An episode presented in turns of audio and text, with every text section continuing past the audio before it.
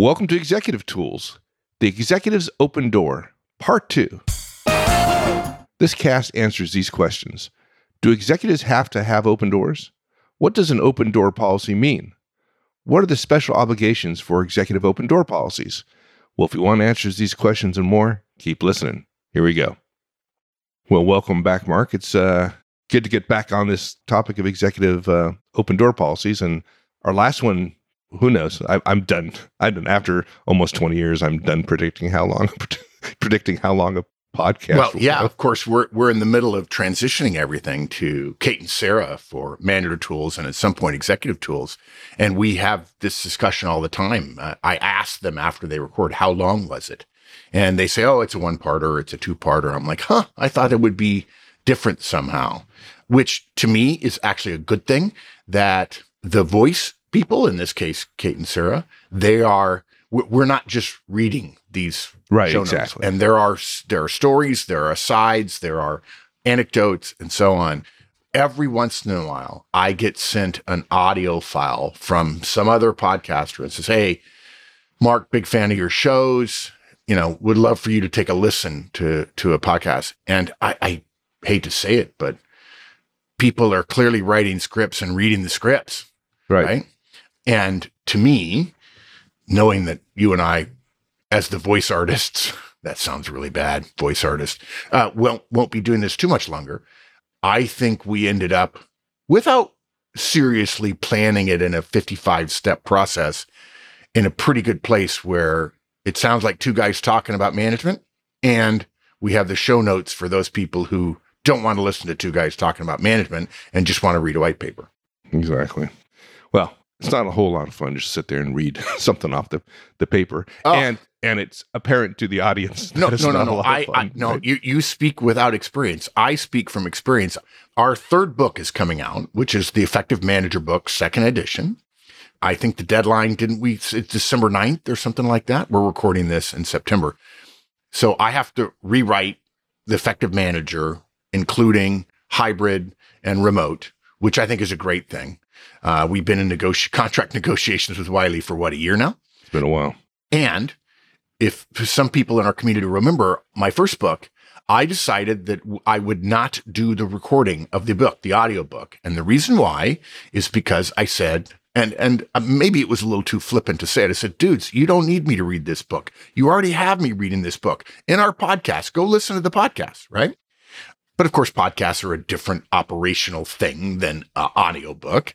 Anyway, I got pilloried for that. I mean, there were probably a couple hundred people in the few years after the book came out. I think the book came out six years ago. And there are a number of people who have said, I can't believe you didn't read your own book. And the guy they got to read the book was terrible. So my point is, for a second book, Effective Hiring Manager, I knew I had to read the book. Well, let me tell you something. They put you in a dark, airless closet with curtains and blankets all over the place, and you have to read it. And you are not allowed even one comma of pausing that would suggest any lifeless life uh, force in you as you're reading. and the original plan was I had to go up to Berkeley, uh, a couple hour drive north, and the original plan was they needed three days, which is one of the reasons why I said no to the first recording. I'm like, I don't, I don't have three days. We're, we're running a business over here. And so I said to the recording guy the first day, I said, can I come in a little early? Because if I get there at eight with traffic, Silicon Valley traffic would be a problem. He said, fine. So I got there at like seven and I finished recording the whole book by, I think, 6 p.m. And I started recording and he said, and he would he would interrupt and said, "You have to do that sentence again. You said conception instead of conception, or something like that." And it was absolutely mind numbing. And in all my years of going back and forth to Silicon Valley for flights out of San Jose, for clients, for flights out of SFO, clients for lunches, for dinners, all kinds of things being driven, it is the only time in 15 years that I fell asleep in the back of the car driving me home. Oh wow. The only time. I was just and and it was horrible. I, as I was sleeping in the back of the car, I was Dwight, my driver, friend of mine, he's, I mean, he was, you were mumbling because it was just saying the words, you know, sentence after sentence after sentence. Yeah, I can't. And the guy would correct me and say, no, you got to do that again. You got to do that again. You got to do that again. Like, just shoot me now. And I'm sure that I'm going to have to do it again. That's a great thing about this podcast. We don't, we don't, we don't re-record. It's kind of what we, Yes. what we say, whether I like it or not. It actually goes out in the podcast. Rest assured, folks, I know this intro is going on too long, but rest assured, uh, we now use Zoom to do this. So Mike and I can see each other because we've known each other for 40 years and we're good friends. And, and uh, every once in a while, I see a look on Mike's face like, "Mm, I'm not so sure you should have said that. I mean, I, I've said it before to people. How many hours out of all of the hours we've recorded, manager tools, career tools, and now executive tools, I actually think we can count in the number of minutes that have been edited out of our podcasts. Oh By- yeah, by it, our it audio would not amount to an hour. No way. Yeah, And, and some people right now are saying you could have cut out these six you get what you get. So and, and sometimes you get a long intro that you may not yeah, want. exactly. So there you go. exactly. There you Sorry, go. guys. We we probably we probably should cut it out, and we probably won't. Probably So, won't. there you go. Okay, so we talked a lot about the whys and executive one on ones and why they're important, and the fact that executives, believe it or not, are are still managers. They You mean executive open door? yeah. So our next part of this series is uh, getting into the the how. Yeah. And, you know, I, I think we made the point in, in the last recording that executives have that additional responsibility, not just as managers, but to set an example to create a culture in an organization. And of course, culture is just behavior. And the fact is, this is one of the many systems that executives are responsible for. It's not hard. It's not complex. It's not systemically difficult. It takes some basic behaviors, which are very straightforward.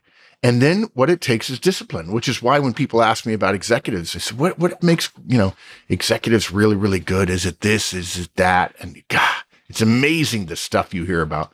Is it creativity? Is it innovation? Is it foresight? It's like, no, dude, it takes decisiveness and discipline. If you're going to be great, you can only do the things that you must do. And you have to be willing to make decisions with a thimbleful of information and not, you don't, you don't ever get to boil the ocean. Um, so what do we do? All right. First, go back to first principles, manager tools, first principles. The first thing you do when it comes to an open door, when you ascend to an executive position, sometime in that first week, you send out an email to all of your directs. And the email says, I'm going to be starting an open door policy. Obviously, if your predecessor had one, you continue it, although you should check what their policy was, and 99.99% of them don't have one. Or if they did, it's not written down, it wasn't clearly explained, and nobody's doing anything about it. If you do take over a culture, an organization whose culture includes a robust and professional open door policy, ODP, Oscar Delta Papa, as they say, um, lucky, lucky, lucky you. If you're a licensee, send your direct, uh, all your directs, these show notes to help them understand what you mean. I love the idea. I, I, I think too many of us in leadership positions think that we get a little teeny charge out of the idea that we know something our people don't, and we don't intend to share with them how we know it. And I think you, I, I would immediately tell all my people, hey, this is where I'm learning all this stuff. I don't know this stuff. Shit, I don't know this stuff. But man, this this podcast or this book or this whatever is really good. And if I'm learning from it, why wouldn't I want you to learn from it? I want you to be as good as me. Okay, so you're going to send out the mail. You're going to expect responses to your mail. There are going to be questions. Don't respond to the questions individually. Respond by saying you'll brief everyone at your next staff meeting because, of course, you have a staff meeting, right? If you don't have a weekly staff meeting with your directs, please start. You know, it's like there's memes on the internet called adulting where young young adults 18 19 20 21 22 23 24 25 year olds say this is adulting right i have to do this i actually have to clean up after myself, whatever. Well, this is adulting when it comes to managerial life. You have a staff meeting. If you think an email alone puts the policy in place, it's not enough, folks. Partially because you're an executive and you're not just doing the thing, you're setting an example of the thing. Then, in your staff meeting, walk everybody through the open door policy. It doesn't need to be any more complex than what we have outlined here. In fact, you could absolutely file the show notes of this show as your policy. I don't understand hmm. why people think, oh, I have to go talk to HR or legal about what form the corporate policy document is. Oh, geez, don't get those people involved. Just put something in writing and share it with everybody. Say, hey, there's a policy drawer over there. Go look for it. Okay. Or put it up on your intra- intranet, right? Uh, put it up on the interwebs uh, in your company. Don't worry that you'll get crossways with HR if they have a policy already. That'll just delay your rollout. Too often, we've seen managers like, yeah, okay, I got to talk to HR. I got to roll out this ODP. And then HR says, well, we, we need to be involved with that. You know, uh, we, we don't know. We can't have your policy conflicting with ours. And basically, there's a long delay. And then HR doesn't have one, or oops, we thought we did, but it's six years old. So we'll need a, a formalized process in which this thing gets staffed across 19 divisions. Just shoot me in the face.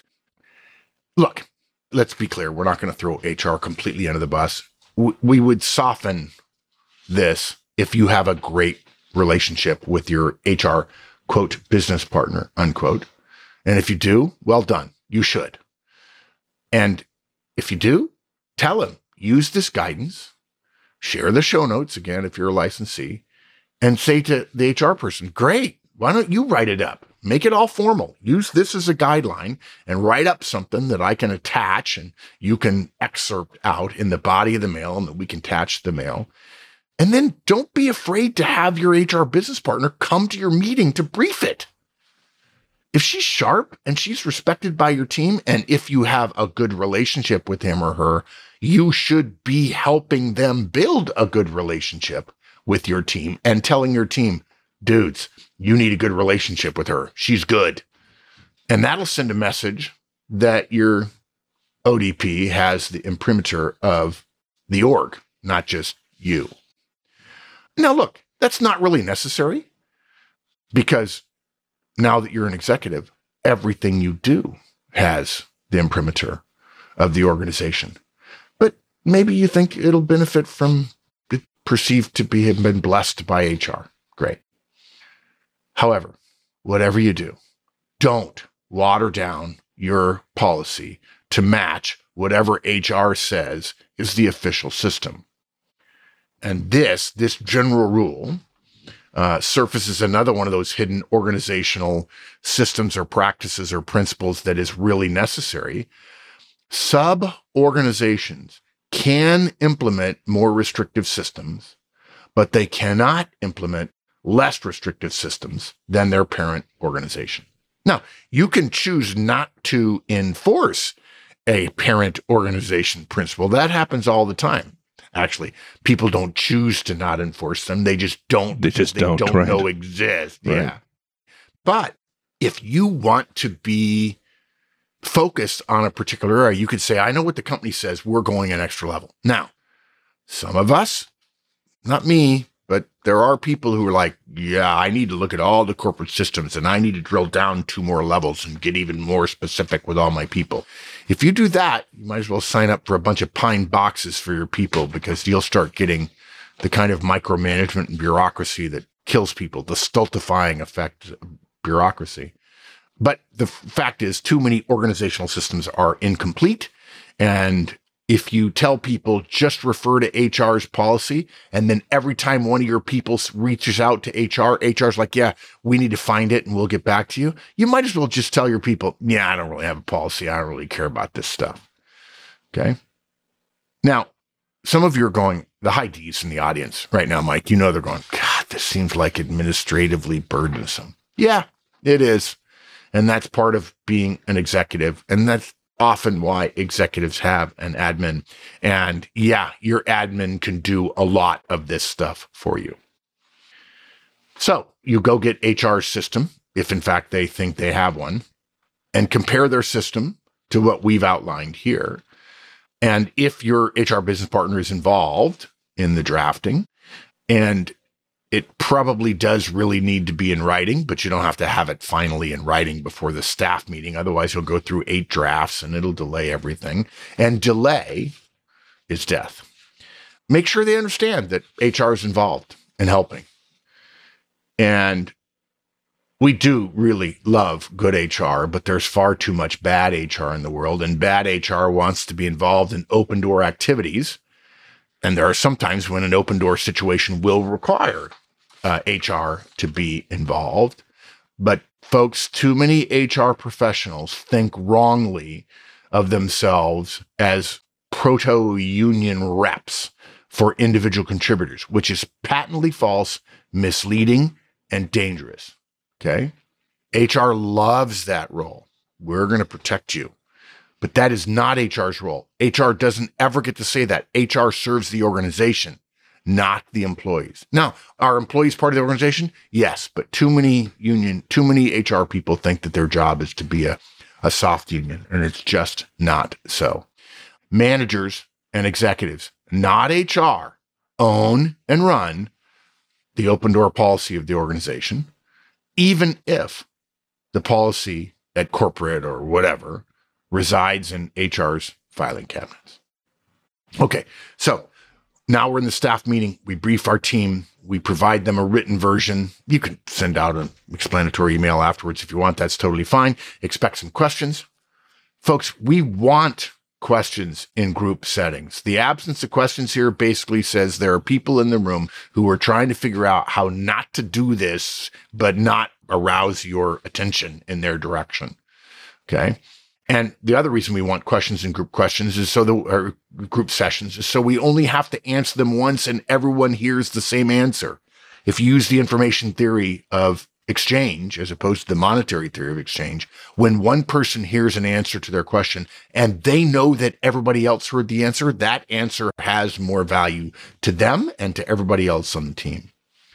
And look, they're going to be naysayers and they will ask what they say are legitimate questions that are clearly just designed mm-hmm. to show that they're superior and they don't really think they need to do it. And by the way, I've been here longer than you. And they've got a negative attitude. Look, if you expect that, if you've got a couple of people that just aren't on board with stuff like this, okay, fine. Why doesn't anyone ever do what I saw my old boss do years ago? When you got a couple of naysayers, go to a couple of your top people and say, hey, look, Joe and Bob over here, they're always raining on everybody's parade. So talk to Sarah and to Tom and say, hey, you know what? These guys are going to be a problem. So I want you guys to support it. I want you to verbally support it. Can you do that for me? Yes. Okay, here are the kind of things I want to say. Ask questions about this and this and this. And if if Bob and Joe over here bring up two negatives, you bring up five positives. Okay. And what you really like or how this will help or other people you know that are doing it. Okay. And let's not make the meeting about you defending yourself against two crotchety old naysayers. To heck with that.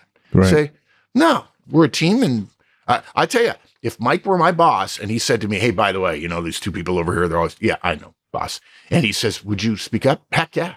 And by the way, at this point, I'm a manager, I'm a senior manager, I report to a VP or something. I know how to do it without being a toady. In fact, if it were me, a lot of you who are listening have met me and know me a little bit. If it were me, rather than just being supportive of Mike's open door policy, I'd turn to Joe and I go, Joe, seriously, do you really think that anyone here thinks that you're actually asking question? No. What you're doing is just saying with a question, which Mike just asked for, what you're saying is you don't like this. And seriously, if you got that kind of stuff, I mean, doesn't help the team spirit around here. If you got that kind of stuff, ask Mike privately. Yeah. We don't need that. This whole strategy of, of having your directs, your best directs, frankly, yeah. help you champion some program is probably the hidden gem in this podcast. If you learn that, man, that's gold right there. You can use that anywhere. Yes. So, yeah, full disclosure, you're you are one step ahead of me. Again, there is an executive tools podcast to be delivered probably in 2023 called Kitchen Cabinet. And that's what it's about. Okay. Okay. Back to our regularly scheduled recording. So you might assume that there won't be a whole lot of grumbling, but remember something. You're not the only one that's going to have to do an ODP. Everybody downstream from you in your org is going to have to do it. It applies to all managers in your orgs, and it's managers that have to go through the same steps you're going through now. It's not just you, right? Your subordinate managers are by definition bound by your open door policy, not just in terms of forwarding things up, but having their own. Plenty of subordinate managers obviously don't want another policy with which they have to comply. That's the nature of hidden organizational systems. They apply to all managers and executives. Now, look, remember now, all we've done so far in this policy rollout, and I hope people are hearing, we're spending a lot of time on this because we are providing in this cast the template for all future policy rollouts in your org. We happen to be talking about open door policy, but this is how you do it. Okay. If you're an executive and you have four layers of managers beneath you, you not only have to do the behavior, you have to teach the behavior, you have to encourage the behavior, you have to, in some cases, measure, not in this one, measure uh, the behavior, and you also have to potentially enforce the behavior. And so you not only have to just tell your directs, you got to notify your entire organization. And a little tricky here the challenge is when do you notify the org? Do you do it before every manager in your organization has had the policy rolled down to them? In other words, if Mike is four levels above me and he's talking to his people, his directs, but his policy is in effect for everybody, does he notify everybody or does he just notify his directs? They notify theirs, they notify theirs, and finally it gets down to me. And if you're above director level, your directs not only have to implement an ODP of their own and notify their directs, but those directs have managers and they're going to have to have a policy too. So we can either formally notify our entire organization as we're delivering this to our directs, or again, we can wait until all the managers in our org have finished notifying their directs. The most common mistake that we've seen in open door policy implementation is announcing an ODP and then not following up to ensure that all the managers in his or her organization are implementing and communicating their own. Executives make the mistake of saying, okay, we're an ODP org now. And so done. Me and my people, well, I'm doing it and maybe my people are. But let me tell you, if you're four levels up, Ms. VP, and your whole organization doesn't know about an ODP, you don't have one because yeah. Horstman down there in the trenches doesn't know that the way an ODP works is I'm supposed to go to my boss. And then if I don't get satisfaction from her, I go to her boss. And if I don't get set, finally I get to you. It has to happen at all levels. This is just an extension of the, you know, managers are not communicated to, but communicated through, right? That this is just another totally. another example of that. Yeah. And every time we talk about that cast, which is one of my favorites, I'm reminded of how many emails I get where people say, Hey, I want to brief you on this scenario that happened in my company and I want to get your take on it. And I get these long strings of emails. Been back and forth and, you know, arguing and sniping and pettiness and so on. And there are always in there at least one email from some VP or whatever that is just naked forward right to right. some managers' directs. Like, dude, you don't do that. You don't just tell your people, here's what my boss said. You interpret it. You always have to interpret it. Anyway, okay. So look, it's okay to announce when you're talking to your directs, that's fine. Okay. Yes, technically we're all we all have an open door policy and in the process of rolling down the open door policy, we want Horstman, the individual contributor, to know he can go to Auzenne four levels up. And, and even though that's sort of an abomination, it's a legit use of the spirit of ODP in this case, because the ODP hasn't gotten through all the managers. But the problem with that is you have to ensure that all of your subordinate managers push this stuff through and put in place an ODP and communicate it to everybody and so on. And there's going to be holes. There are going to be somebody two or three levels down with no open door policy and no interest in it. And that will mean that the people who the open door policy was created for, the people at the lowest level, the people who need a voice, and it is management who is their voice, not HR, those people won't be served. And they are part of your organization. And they will not have any belief that they have recourse through an open door policy. And who are the managers most likely to create a situation that requires open door policy? Of course, right. The people who don't want to have an open door policy. Right, of exactly. Course. Come on. Yeah. So, okay, now that's just, we're just talking education now. Now we got to model our ODP. When an open door request or an event comes to us, we'd be smart in that situation to brief our directs. And maybe they would potentially brief their directs. Depending upon the topic and people, it could be something sensitive. We would brief on what we did and why we did it that way. Too many people think, oh, it's a personnel thing. It's got to be confidential. No, it doesn't have to be confidential. Washington has this problem too. Everything is top secret. It's silly. Rosters for meetings are top secret. It's the dumbest thing in the world. Oh, that's confidential, or that's uh, that's uh, we can't tell anybody that, or it's like this comment I heard from somebody like I asked HR for an org chart for a for a sister organization of ours so I could start building a relationship, and HR said, "No, I can't do that for you." The HR person then said, "I can read it to you." And the guy's like, What do you mean, read it to me? Like, uh, if you want to get on the phone and Zoom, I can read it to you and you can write it down. But I can't communicate that. I can't electronically.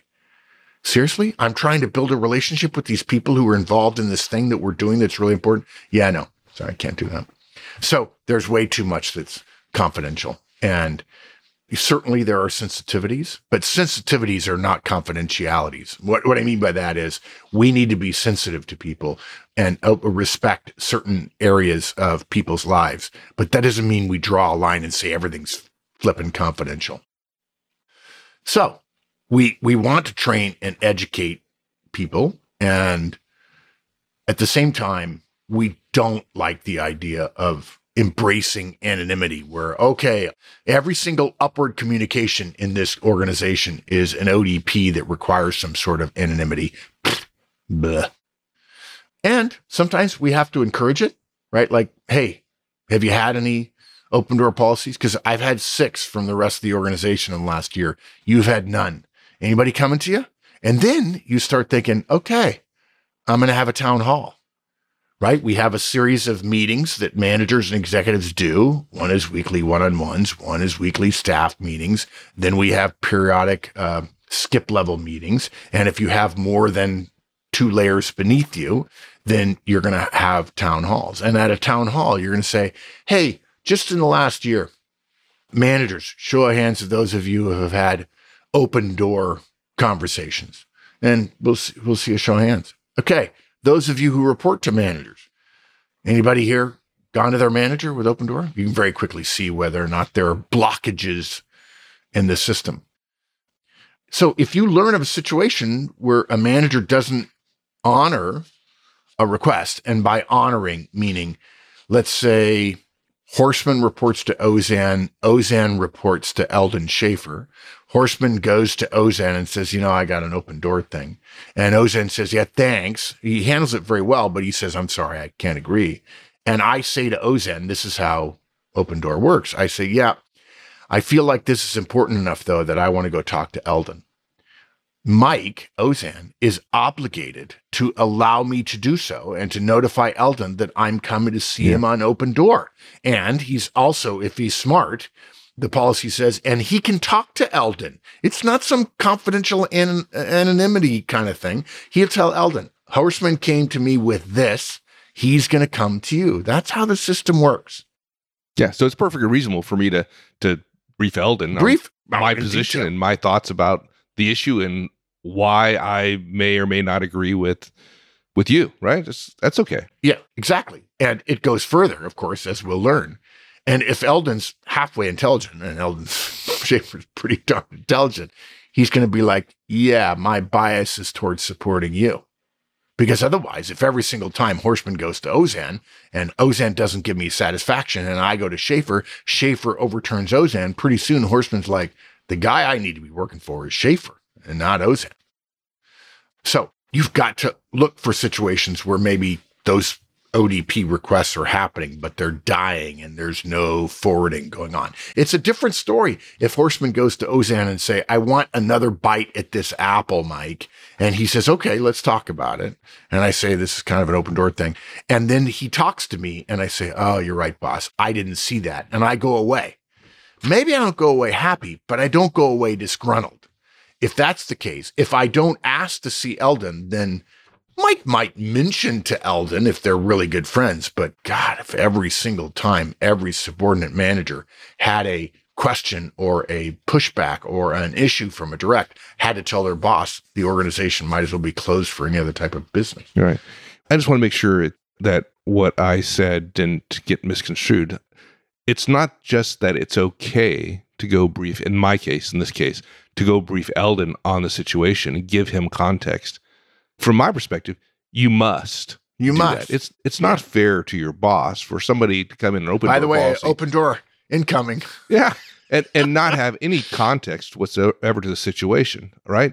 I shouldn't make Eldon have to come to me and say, "Hey, what's Dude, I don't understand this issue. I don't understand this issue completely." Yeah. Right? That's that's yeah, silly. and here's the thing: when I came to you, you know, and unless it's something really anonymous, we're going to talk about this more in a minute, private or I don't know, in some way sensitive, I don't get to make blind requests.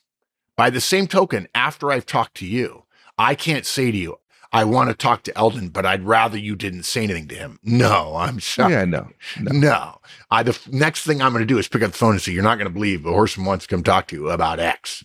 And Eldon's going to go, What? Now, here's why that's important. And again, we're getting ahead of ourselves here, but but the reason that's important is because Eldon has different priorities than Mike does. Okay. I have to tell Mike what I'm talking to him about, again, unless it's sensitive, so that Mike can make a judgment call about the relative urgency and priority he's going to put to my request. Okay. Eldon gets that same respect from the open door policy request that I, when I'm going past Mike to him. And so Mike wants to tell Eldon, here's what Horstman wants to talk about. Eldon might say, I got to tell you, that's going to be a firm, solid no. And that allows me to say, when Horstman asks me, and by the way, Auzenne doesn't ask Eldon. Horstman asks, and and I clearly say to Eldon, "Hey, listen, I've talked to my boss. I'd like to have an open door session with you. Totally fine." And when I do that, Eldon now knows what's about, and he can say, "Look, I can see you a week from next Thursday." That's totally fine because Horstman's request is not urgent at all to Eldon. Now, that's probably a stretch. Eldon will try to find time, but maybe he'll also say, I'm not going to schedule a half an hour for Horseman. I'll give him 10 minutes because I know it's going to be a no. Because again, Auzenne briefed him. Okay.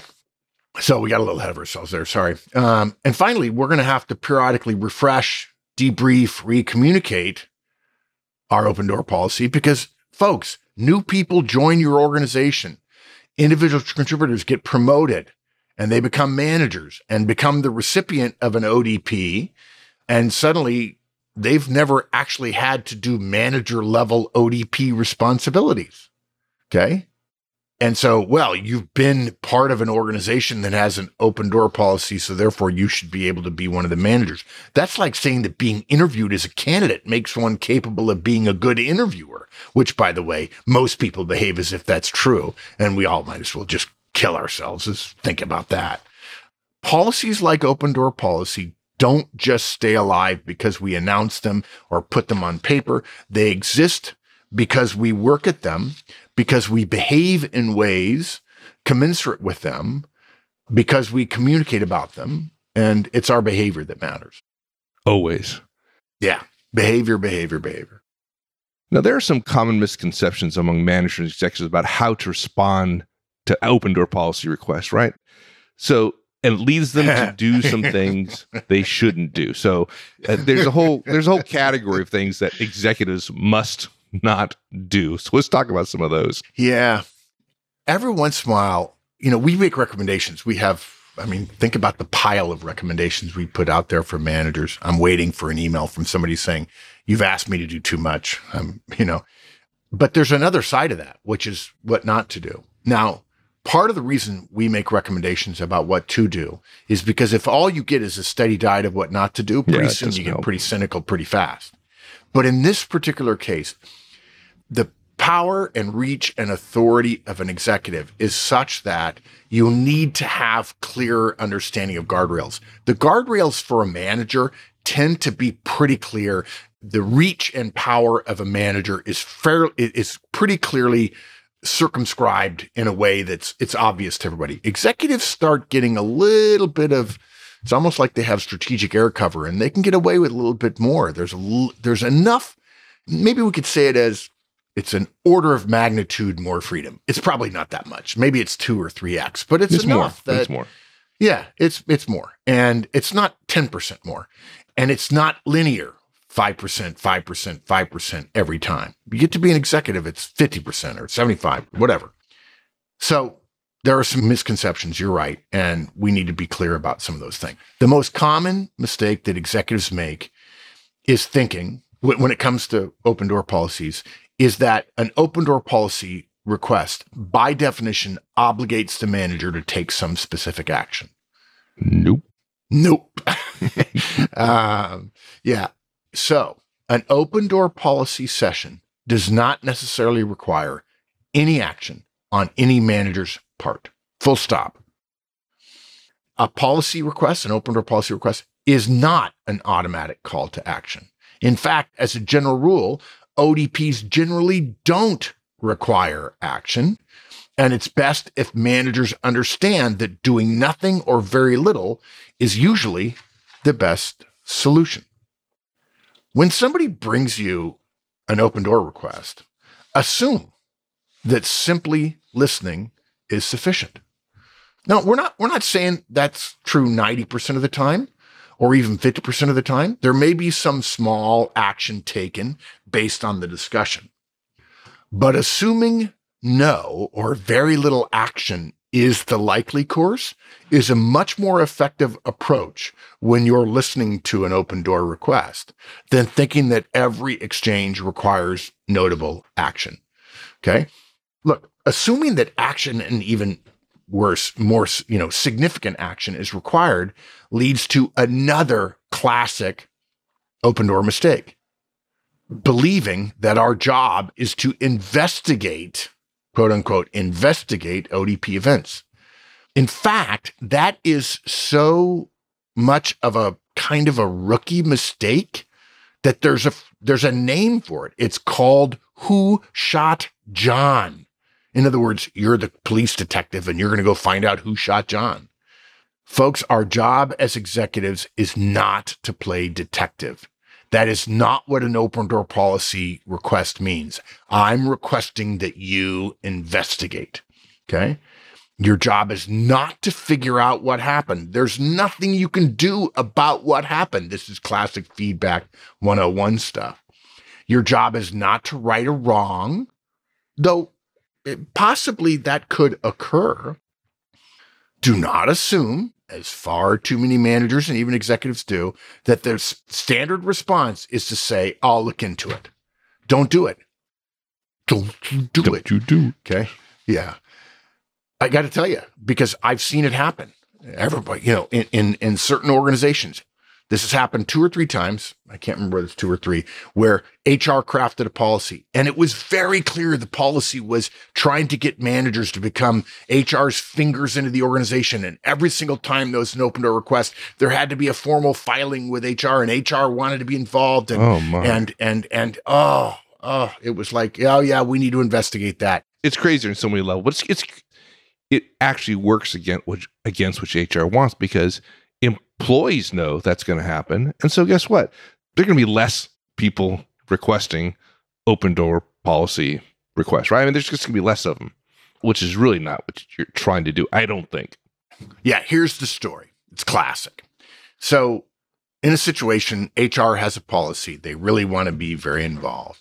And HR, every single time, their playbook, it wasn't officially in the playbook, but it was the way HR responded, was they would say to the manager who notified them of an open door policy, by the way, as an aside, I said to the HR person once, the deputy HR, deputy VP or assistant VP who was in charge of it, she says all HR, all open door policy situations come through us. And I say, you really don't think that, do you? And she says, what do you mean? I said, well, the policy says it has to be. Do you really think that every manager who has an open door policy request wants you to know about them? Well, whether they want to or not, this person said, they have to. I said, yeah.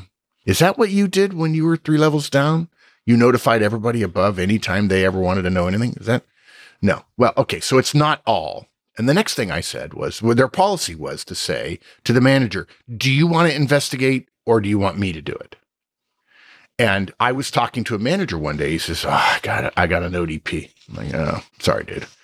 I said, but it's not as bad. It's going to be fine. It's you, all you need to do is listen. It's fine. He says, yeah, but I got to talk to HR about who's going to investigate. I said, oh, God, that's right. Because I just couldn't imagine that HR had actually codified and formalized this, this investigation thing, the Who Shot John thing. And in fact, that was when I told a bunch of managers in a meeting, you guys have a who shot John culture. And I got in trouble with HR for saying that. A bunch of somebody raised their hand and says, What's a who shot John culture? And I had to tell them. And the manager says, Yeah, I got to investigate. And I said, He says, I'm just going to have HR do it. I said, No, you're not. And he says, Why not? I'm super busy. I said, You want HR to investigate? No, you don't want HR to investigate. You want to tell HR you're going to investigate. And then you're going to go to the person and you're going to say, I'm investigating. And then you're going to go back to HR and say, I investigated and here's what I determined. And he said, Really? I can do that? I said, Yeah, that happens all the time. And you're not an investigator. This guy was doing one on ones. He just learned them about six months ago. I said, if you start doing one on ones and then you start investigating, it's like giving with one hand and taking away with the other. HR is telling you, we don't care about your one on ones. We don't care about your trust. You will investigate when we tell you to. You can't be deputized to do HR's bidding or dirty work for that matter. He says, well, then I think HR should do it. I said, oh, no, that's worse. They'll bring people in for private counseling sessions with water torture involved. Anyway, um, so, okay. The second most likely action after just listening and not agreeing to take any action is taking the action of telling the requester that you support your subordinate manager's decision. Remember now, this is executive tools. So I've gone to Mike. Mike has gone to Eldon. Mike has told Eldon, Horstman's coming, and here's the thing.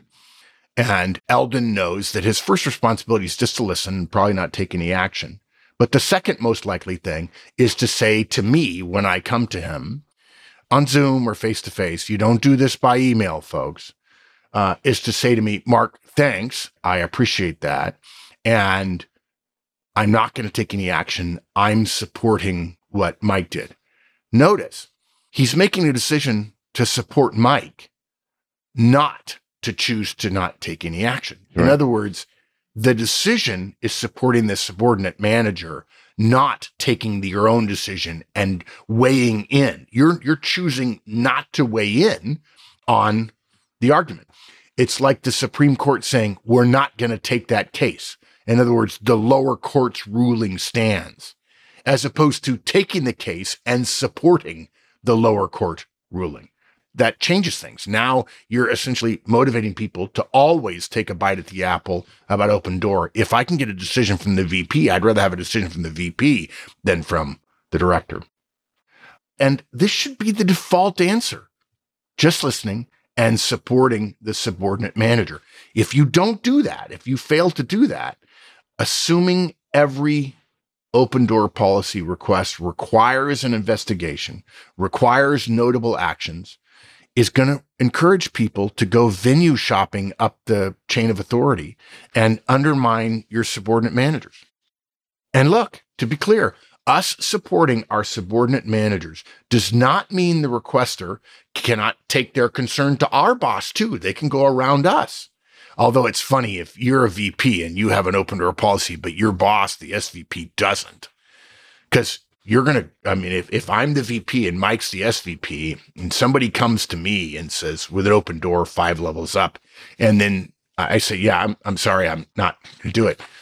I stand by what my subordinate manager said. And then Mike says, well, I want to go talk to the boss. Uh, try to remember the characters in this. So Mike's my boss, let's say, and somebody comes to me and then I say, yeah, I'm not doing that. And then that person says, well, I want an open door policy with Mike. And I have to tell him, Mike doesn't have an open door policy.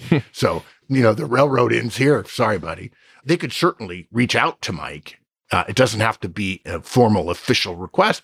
You could say, I'd really like to talk to you. I talked to my, to Mark and I didn't, didn't get satisfaction. And the first thing Mike's going to do is ping me and go, what's going on? And Mike doesn't have to have any sort of policy or anything. You just say, yeah, he, he'd get back to the guy and probably slack him or text him or call him and say, hey, listen, I talked to Mark and uh, you don't need to come talk to me. I support what Mark did, and that's that. And look, in the vast majority of cases, they won't climb the ladder. If someone were to pursue a pol- open door policy request for several layers up, having been told repeatedly that nothing is going to get done, the decision stands, if you will, essentially status quo ante, some guidance to the requester regarding the organization's resources is probably warranted. An open door policy is not a golden ticket to waste five layers of management's time. I think, in fact, someone told me, it might have been Wendy, or it may have been in the journal. I've just elevated Wendy to be in the same level of authority to me as the Wall Street Journal of someone who the CEO of a publicly traded company sent a note if I can ever help you with anything. And there was a fairly new person in the organization who wrote an email or a Slack or text message to the CEO and says, Hey, listen, you said your door was always open. I have a problem with my laptop. Can you help me? yeah.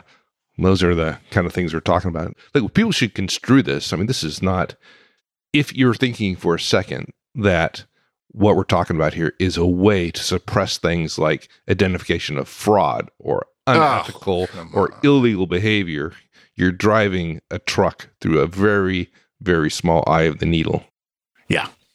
And that's why it takes vigilance. That's why we have, okay, you've got to do it. You've got to educate it. You got to train it. You got to enforce it, so on. And you got to model it. That's probably the most important thing. And you have to renew it.